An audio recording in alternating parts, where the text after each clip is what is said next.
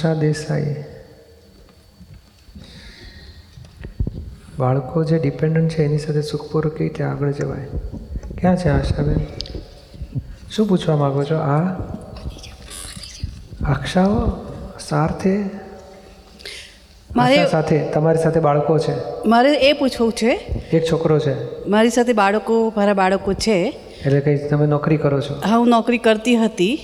હવે અત્યારે ખૂબ જ ચિંતા થાય છે કે નોકરી જતી રહી, ત્રેવીસ વર્ષની નોકરી અચાનક કોઈના વાંકને લીધે જતી રહી, તો મન બહુ અશાંત થાય છે. અને દાદા ભગવાનની બુકો પણ વાંચું છું કે ત્યાંથી કંઈક શાંતિ મળે. ક્યાં શું કારણ હું શોધવા માગું છું કે શું કામ આવું બધું થાય છે. કારણ કે બાળકોની ચિંતા થાય કે હવે એનું ફાઇનાન્શિયલ સ્કૂલમાં જ કોલેજમાં જશે એ લોકો બધા. તમારે એક બાળક છે? ત્રણ બાળકો છે. ત્રણ છે. હવે એ લોકોનું તમારા હસબન્ડ કે કોઈ નથી? છે છે હસબન્ડ છે, ટેકો આપનાર છે, આપે છે. તો પછી હવે એ લોકોને પૈસાની ફીની બધી ચિંતા રહે છે. એ બધું ખરું. હા, જોબ છૂટી, સેવિંગ કંઈ બહુ નથી ખાસ, થોડું થોડું છે. થોડું એ જે હોય તે તમારી વાત તમારી પાસે રાખો. પણ આમાં મૂળ વસ્તુ શું છે કે ધીમે ધીમે આ તો જગતમાં બધું કેવું છે કે આ બધું કર્મોના હિસાબવાળું જગત છે. હિસાબ પૂરો થાય ને છૂટા પડી જાય. એ હમણાં પેલી બેન લાગ કીધું કે મારા હિસાબ હતા ત્યાં જોડે રહ્યા અને હિસાબ પૂરો થાય એટલે છૂટા પડ્યા. તો આ બધું નોકરીનો હિસાબ હોય એ શરૂ થાય છે ને તે પૂરી ને લોકો રિટર્ન ટિકિટ નથી લાવતા ઇન્ડિયાથી આવે ત્યારે. હવે જાન્યુઆરી પહેલી આવે ને ત્રીસ જાન્યુઆરી પાછા જવાના. તો એ કોઈપણ ટિકિટ સાથે રિટર્નનું હોય એવો કોઈપણ સંયોગ સાથે જવાનો હિસાબ બંધાયેલો જ હોય. વીસ વર્ષ, બાર દિવસ, ત્રણ કલાક બધું એક્ઝેક્ટ મિનિટ સાથે હોય. અરે આ દેહમાં આપણે દાંત કેટલા વર્ષ ટકશે ને એ હિસાબ હોય. માથાના વાળ કેટલા વખત ટકશે, કેટલાકને અમુક વહેલા જતા રહે, દાંત જતા રહે, કિડની કાઢી નાખે, બધું જાત જાતનું બધું હિસાબ પરમાણુનો છે. પૂરો થાય એટલે છૂટા. આ દેહમાંથી આપણને એક દાડો કાઢી મૂકશે ને હિસાબ પૂરો થાય એટલે. નથી કાઢી મૂકતા કે કાંઈ તબિયત નખમાં રોગ નહોતો પણ જતા રહ્યા, સવારે કહેશે કશું બોલ્યા ચાલ્યા વગર જતા રહ્યા હોય. બને કે ના બને? બને. અરે આમ તો બોલો કંઈ આંબાનું ઝાડ હોય ને કેરીઓ લટકતી હોય ને પવન ના હોય, અરે પવન વાવાઝોડું હોય તોય કેરીઓ તૂટે નહીં એકે. અને એક દાડો પવન ના હોય ને કશું ના હોય તો ટપ કરીને પેલી પડી જાય. કોણ પાડતું હશે? તો કે હિસાબ બધો પરમાણુનો હિસાબ પૂરો થાય એટલે છૂટી પડે. બાકી એની તો પરમ જબરજસ્ત વાવાઝોડું હોય ને તોય પવન એક કેરીઓ લટકતી એકે છૂટી ના પડે. હિસાબ બાકી હોય તો તૂટે જ નહીં, હિસાબ પૂરો થાય એટલે છૂટી પડે. ના પડે એવું વિચાર્યું નહોતું કે તૂટશે. હા, એ નતુર વિચાર્યું ને એટલે જ વધારે અસર થાય છે. તમે ચાલતા હો ને આમ દોઢ ફૂટનો ખાડો જુઓ ને પછી કૂદી જાઓ, આરામથી ઉતરો, પાછા ચડી બહાર નીકળી જાઓ. અને દોઢ ઇંચની જો લેવલ ડિફરન્સ હોય ને ગપ્પા મારતા જતા હોય ને અને દોઢ ઇંચ જો ખાડો આવ્યો ને દોઢ જ ઇંચો તો એવું ગોઠીમડી ખાઈ જાઓ, પડી જાવ નીચે. દોઢ ફૂટમાં ના પડ્યા અને તમે દોઢ ઇંચમાં પડી ગયા. મારું ધ્યાન નહોતું, ત્યાં જગતમાં ધ્યાન નહોતું, એના બધા દુઃખ પડે છે અજ્ઞાનતાથી. આ તો આપણે આપણે આપણે સમજે. આ તો શું છે કે હવે આપણને આંખ ઉગડી હો આવું જગતમાં બની શકે. બોલો સગો મિત્ર દગો આપે એવું બને ખરો? નહીં. વીસ હજાર લઈ ગયો ને પછી મોઢું જ ના બતાડે એવું નથી સાંભળતા આપણે. અરે બેંકવાળા ઉઠી જાય છે ને આપણે વીસ વીસ લાખ, પચાસ પચાસ લાખ, બે બે લાખ લોકોને બધાને હડહડાટ ખલાસ. અરે આમ તો વરસાદ બહુ પડ્યા ને વીસ ઇંચ નો તો આખા અમુક મકાનો બેસી જાય આખા, તે માણસોય દટાઈ મરે. આ સુનામીમાં ઉછળ્યું હતું ને બધું, કેટલાય ઉપડી ગયા ને. એટલે આ જગતમાં બધું વિનાશી વસ્તુઓ વિનાશ થયા વગર રહેવાની જ નથી. આપણે આપણે એમ આશા રાખીએ આવું થાય આવું થાય તો તૈયારી રાખો ને તો સારું, ના રાખો તો છેવટે કાળ આપણને બોલાવશે દુઃખ તો. એટલે આને દાદા કહે છે કે આમાં કોઈ વ્યવસ્થા કોઈ વ્યક્તિ કરતા નથી. સંજોગ સંજોગ સાયન્ટિફિક સરકમસ્ટન્શિયલ એવિડન્સ ભેગા થાય, કાળ, ક્ષેત્ર, સંજોગ, નિમિત્ત, આપણો ભાવ પૂર્વભાવનો આટલો જ હિસાબ ભોગવવાનો હોય ને. આ ભાઈ કહે છે મારી સિગરેટ એટલું દારૂ જતો રહ્યો અને બીજું જતું રહ્યું તો એનો પરમાણુનો હિસાબ પૂરો થયો. પૂરો થતાં આ નિમિત્ત મળે ને પછી એ વાતો સાંભળે ને પછી પેલું છૂટીએ જાય અને અસર યાદે ના આવે. અને ઘણાનું છૂટતું જ નથી. બોલો વીસ વીસ વર્ષથી છૂટતું નથી કેમ? તો એના પરમાણુનો હિસાબ બાકી છે. દાદાનું જ્ઞાન તો બધાને હરખું મળ્યું, પણ કોકને પૂરું થયો અને હિસાબ હોય તેને પૂરો થાય અને આ જ્ઞાનની લિંક મળી જાય તો છૂટી જાય. એટલે તમને એક ભાગ્યશાળી કે આ દાદાની લિંક મળી, ને તો જો દુઃખ અત્યારે દુઃખ ના આવ્યું હોત ને તો એ નિરાંતે બાબલાઓને રમાડ્યા કરત, પગાર લઈને શાંતિથી ઘરે સૂઈ જાત. સાચી વાત છે. હા, એટલે આ તમારું પુણ્ય જાગ્યું મોક્ષ માટેનું. Thank you. આત્માનું કલ્યાણ થવાનો અવસર પાકી ગયો. હવે તમારું દુઃખ, મનનું દુઃખ મટી જશે. હા, અશાંતિ જતી રહેશે. આ સાચું જ્ઞાન, સાચો રસ્તો મળી ગયો ને, અને આ સાચું રહસ્ય મળશે. જીવનમાં શા માટે બધું આવું આપણી સાથે થાય છે એ જ બધું જ્ઞાન સમજવા માટે આપણું જીવન છે. પૂજ્ય શ્રી દીપકભાઈ ક્યાંથી બોલો છો? હા, પૂજ્ય શ્રી દીપક દીપકભાઈ મારું નામ છે પ્રવીણભાઈ, અને આપણે આ બીજાના દોષ જોવાની વાત કરીએ છીએ અને ત્યાર પછી આપણે એમ નક્કી કરીએ છીએ કે એ વ્યક્તિ નિર્દોષ છે, હું દોષિત છું. પણ જો આપણો સંસારનો વ્યવહાર બધાની સાથે બહુ સરસ રીતે ચાલતો હોય, સચ્ચાઈથી વર્તતા હોય અને ક્યાંક આપણા પર આક્ષેપ આવે અને આપણે એવા એવા એવી વ્યક્તિ હોય કે આપણને એમ લાગે કે આ મારો જ વાંક છે, બીજાના દોષ જેવા તો બરાબર છે પણ આપણો દોષ ન હોય, પણ આપણા ભયના હિસાબે આપણો પોતાનો દોષ લાગે, અને એવી સ્થિતિમાં જ્યારે આ ભય બહુ વધવા માંડે તો આપણને આજે આપણે હું શુદ્ધાત્મા છું, હું આમ છું, હું આ કરું છું, બધું ભૂલાઈ જવા માંડે અને એની શ્રદ્ધા ન પકડી શકાય. હવે જ્યારે આવી સ્થિતિ ઊભી થાય તો તો એમાં શું કયો રસ્તો છે કે જ્યાં એકવાર પેલું જ મૂળ જે છે શુદ્ધાત્મા, એની શ્રદ્ધા રાખવી અને પકડી રાખવું અને એમાં આગળ પ્રવર્તવું, એ તો પછી આવે, પણ પહેલાંના જ ભાગમાં જ્યાં આ ભય ઊભો થઈ ગયો મને અને એ ભય થયા પછી મારાથી શુદ્ધાત્મા ન પકડી શકાય તો એનો એનો રસ્તો શું છે? એટલે આમ તો થોડી વાર પછી પાછું જાગૃતિ આવી જ જાય, આપણને મોડી વહેલી આવી જાય. આ કર્મોના દબાણથી થોડું જતું રહે, પ્રતિથી પ્રતિથી ના જતી રહે પણ લક્ષ જતું રહે, જાગૃતિ જતી રહે, અને થોડી વાર દબાણ ઓછું થશે એટલે પાછી જાગૃતિ આવશે. આમાં ભય કેમ લાગે છે કોઈ વ્યક્તિનો? આપણને કોઈ વ્યક્તિને લાગે છે કે આમને આમ જ ભય લાગે છે? ના, એટલે એવું કંઈ બન્યું હોય પ્રસંગ કે જેમાં આપણે કાંઈ કામ કરતા હોય, કામ કામ કરતા ના કોઈ વેપારનું કામ, બિઝનેસનું કામ ચાલતું હોય અને એ એમાં આપણે ક્યાંક ભૂલે નથી કરી, પણ આપણે જે સામે સાથે જે વેપારમાં કામકાજ કરેલું હોય, કાંઈ રિપોર્ટ આપેલા હોય કે કાંઈ એના માટે કામ કરેલું હોય તો એ કામમાં ક્યાંયથી આપણી ભૂલ ન હોય પણ એમ લાગે કે ના આમાં તમે અમારા પર લાયબિલિટી આવેલું છે, લાયબિલિટી સેક્શન છે, ખાલી એક ખાલી એક દાખલા તરીકે આપવું જેવું નથી પણ આ છે, અને આપણે હોવું જોઈએ કે નથી એમાં કંઈ ખોટું. વકીલે આપણને કહે તમે ખોટા નથી, પણ મને બીકમાં લાગે કે ના મારો વાંક જ છે, મેં આ લખ્યું એટલે મેં ભૂલ કરી છે, અને એનું એનું મને કહેવામાં આવ્યું કે ભાઈ તમે હવે ભગવાનનું નામ લ્યો તો તમને આ શુદ્ધાત્માનો શ્રદ્ધા કરો તો તમને મળશે. પણ ઓલી બીક એટલી બધી છે, ભય એટલો બધો ઊંડો છે અંદર સ્વભાવમાં કે એ નીકળી નથી શકતો, તો એનું નિવારણનો કોઈ રસ્તો કેવી રીતના નીકળી કાઢી શકાય? પ્રવીણભાઈને ભય છે બધો. પ્રવીણભાઈને ભય છે. પ્રવીણભાઈને અહંકારને ભય છે.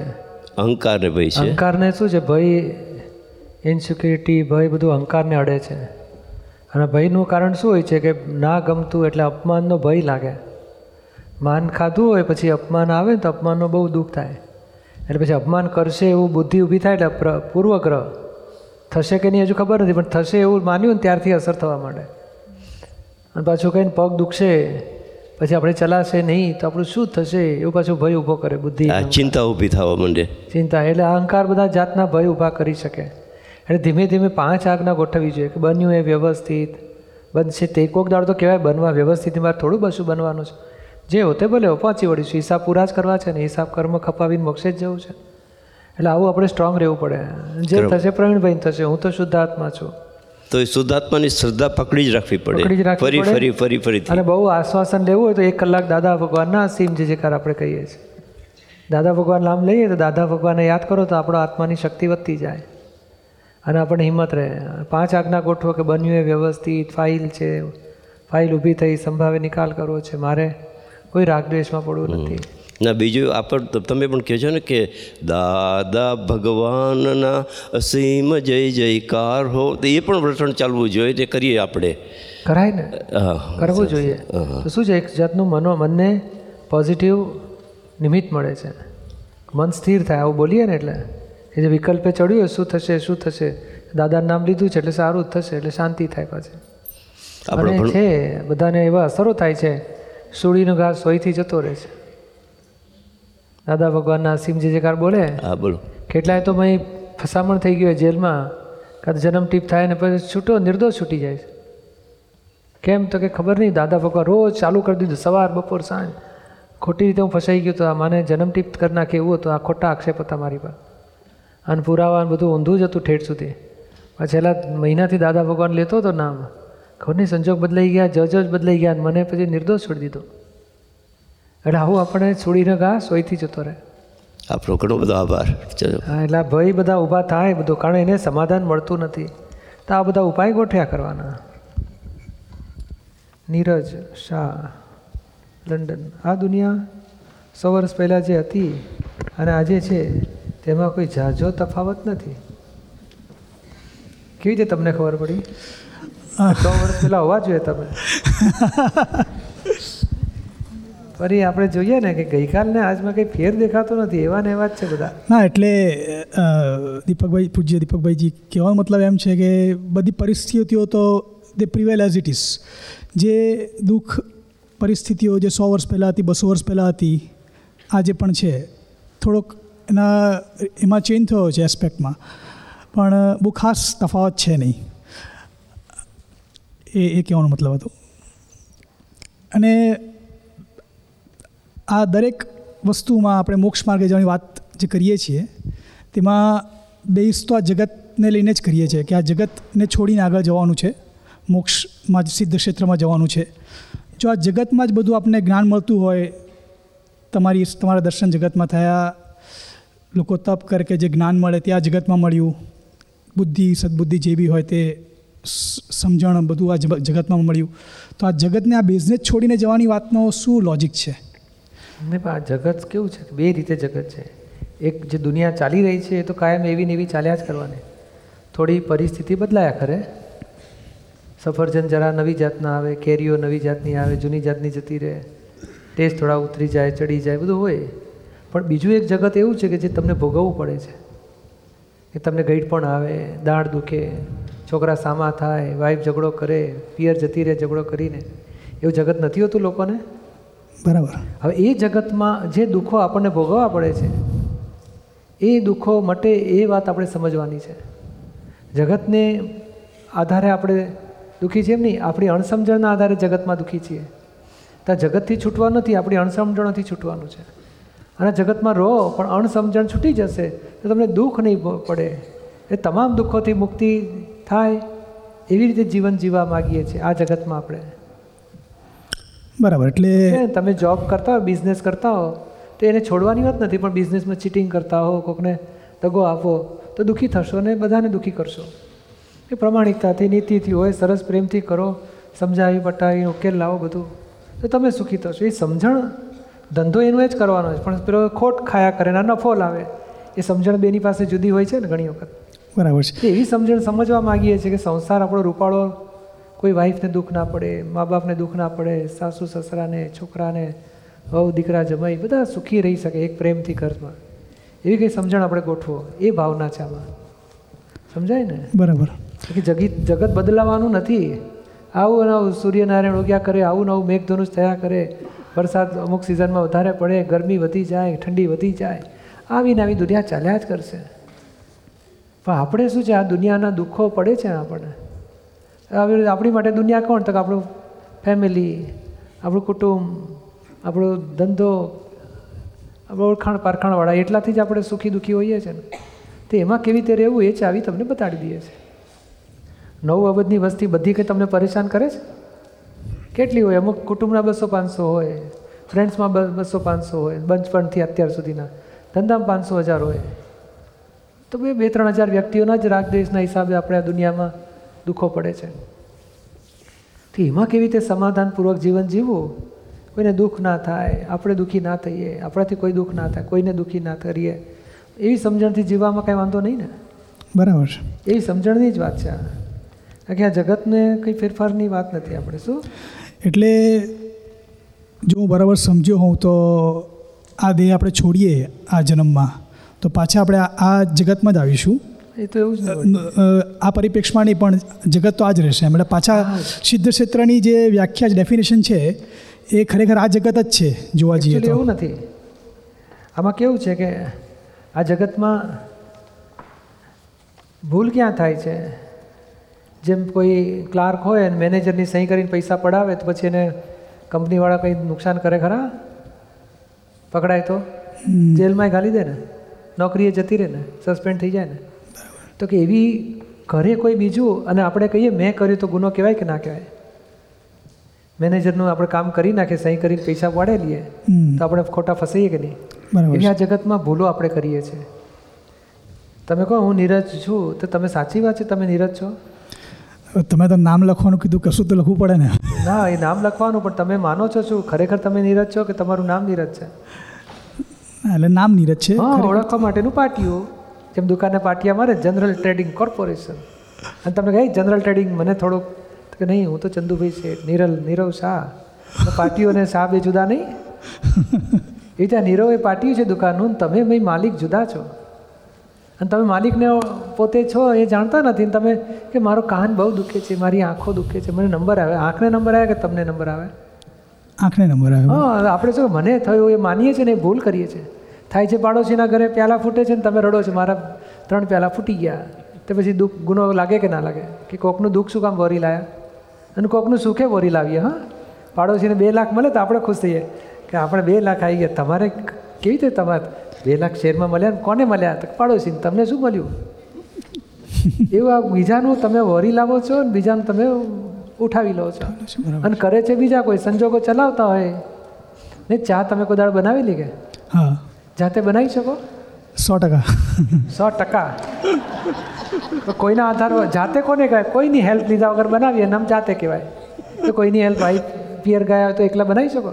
બરાબર છે, પણ ચાની પડીકી ના હોય તો બને, ખાંડ ના હોય તો બને, દૂધ ના હોય તો બને, પાણી ના હોય તો બને, પોટ ના જોઈએ, ચૂલો ના જોઈએ, લાઇટર ના જોઈએ, સવાર પડવી જોઈએ કે નહીં? કેટલા બધા સંજોગો. તમે શું કરો છો? અને ચાની પત્તી ક્યાં પાકી હશે? આસામથી આવતી હશે, તો તમે બનાવી શકો છો મેન્યુફેક્ચરિંગ. તો તમે આમ તો આમ પાણીમાં નાખવાનું ઉકાળો એટલે કે મેં ચા બનાવી. એટલે આવું તે અડધેથી આખું ટેક ઓવર કરેલો, સારું કહેવાય. જે પેલો વેઇટર કહેશે હું તમને કેવું સરસ જમાડું છું, એટલે કંપની હોટલ કોકની રસોઈયા કેટલા.